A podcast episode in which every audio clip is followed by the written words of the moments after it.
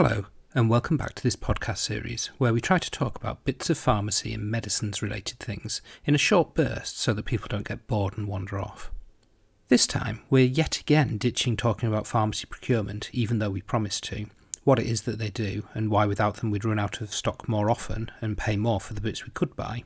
And we're ditching them again for the much more interesting topic of alpelisib with fulvestrant for the treatment of hormone receptor positive, HER2 negative, PIK3CA mutated advanced breast cancer.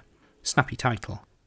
So the reason we've picked alpelisib this time is because there's an appraisal underway by the National Institute for Health and Care Excellence, or NICE, and they've just released their final appraisal determination, or FAD, which for the process nerds out there is one step before actually releasing their final guidance.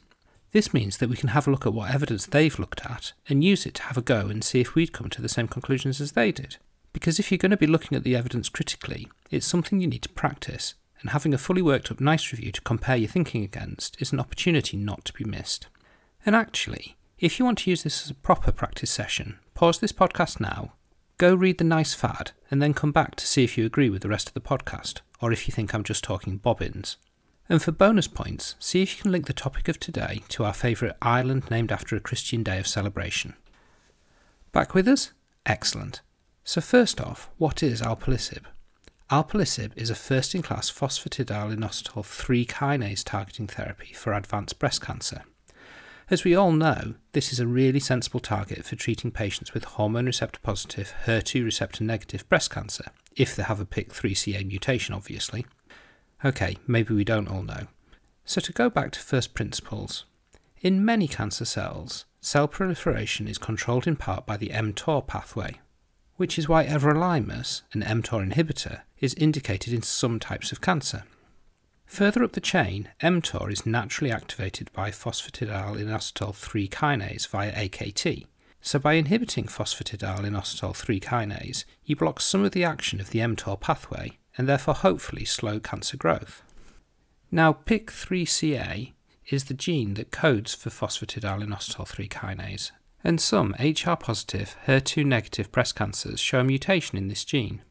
This mutation makes a phosphatidylinositol 3-kinase with a change in its P110 alpha subunit. This then means that regulation of it firing off is poorer than it should be, so activation of mTOR et al. Happens more often and cancers therefore grow more quickly.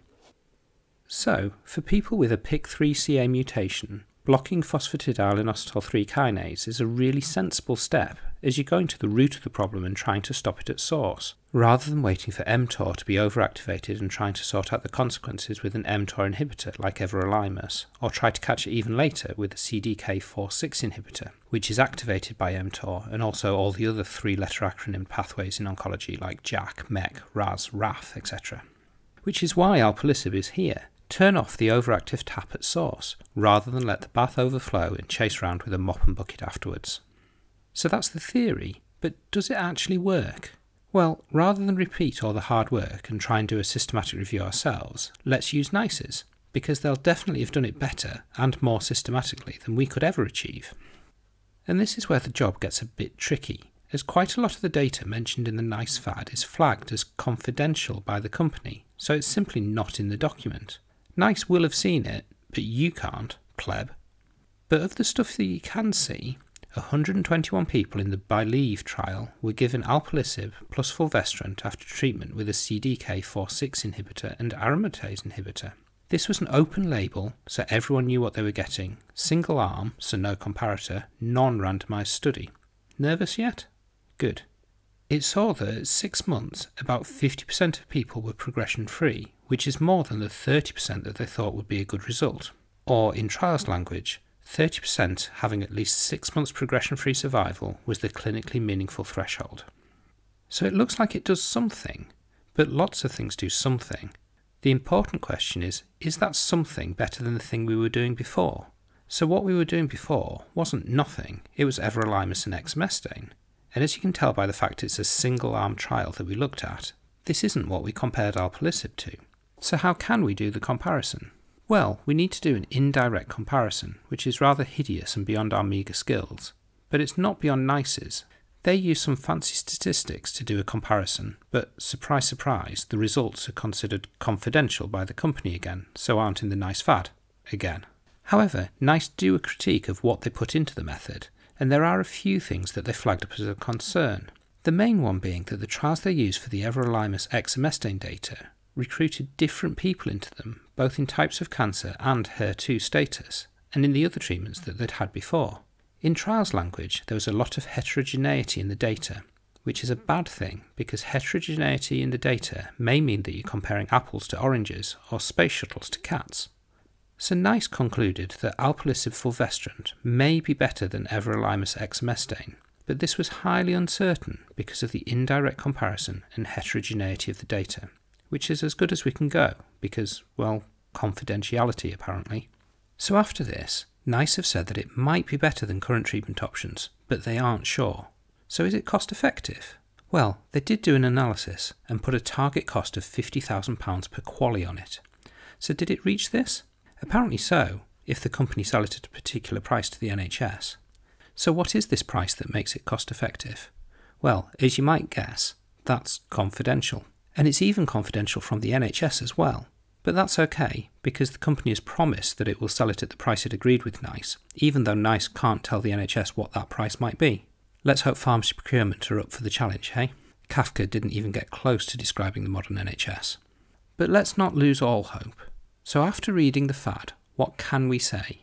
Well, alpelisib has a plausible mechanism of action, and a small amount of trial data suggests that 6-month progression-free survival is around 50%, which is apparently quite good. Is it as good as the alternative everolimus exemestane? It looks probable, though with a high degree of uncertainty because it wasn't compared directly. And comparing between different trials is really risky because of the chances that other factors like the recruitment of different types of patients or different ways of conducting the trials might throw things off. Comparing two different trials fairly is a tricky thing to do, and confidence in any answer will be lower than with a direct comparison. So it looks like NICE's recommendation is sensible as a second-line option for people with hormone receptor-positive, HER2-negative, PIK3CA mutation-positive advanced breast cancer.